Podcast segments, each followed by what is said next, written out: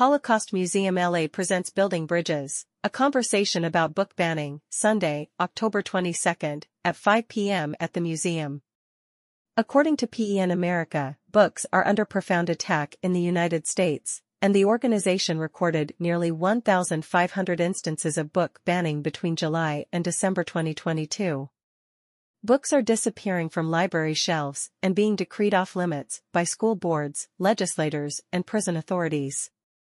It is the books that have long fought for a place on the shelf that are being targeted, books by authors of color, LGBTQ plus authors and women, and books about racism, sexuality, gender, and history. PEN America has been a warrior in the fight against the banning of books and the intolerance, exclusion, and censorship that support it. Allison Lee, PEN America's Los Angeles Managing Director, will moderate the panel. Participating authors, whose books have been banned, include Elana K. Arnold, author of critically acclaimed and award-winning young adult novels and children's books, including the Printz Honor winner Damsel, the National Book Award finalist What Girls Are Made Of, and Global Read Aloud selection A Boy Called Bat and its sequels. Several of her books are Junior Library Guild selections and have appeared on many best book lists, including the Amelia Bloomer Project, a catalog of feminist titles for young readers.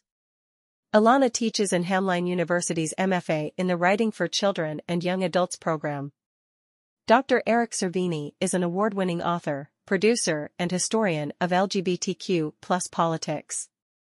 His first book, The Deviant's War, The Homosexual versus the United States of America, was a New York Times bestseller and a finalist for the Pulitzer Prize. It also won the Publishing Triangle's Randy Shilts Award for Gay Nonfiction, the NYT Editor's Choice, and the Best Read of 2020 at the Queerties. For more information, visit https colon slash slash holocaustmuseumla.org slash event dash details slash building dash bridges dash a dash conversation dash about dash book dash banning.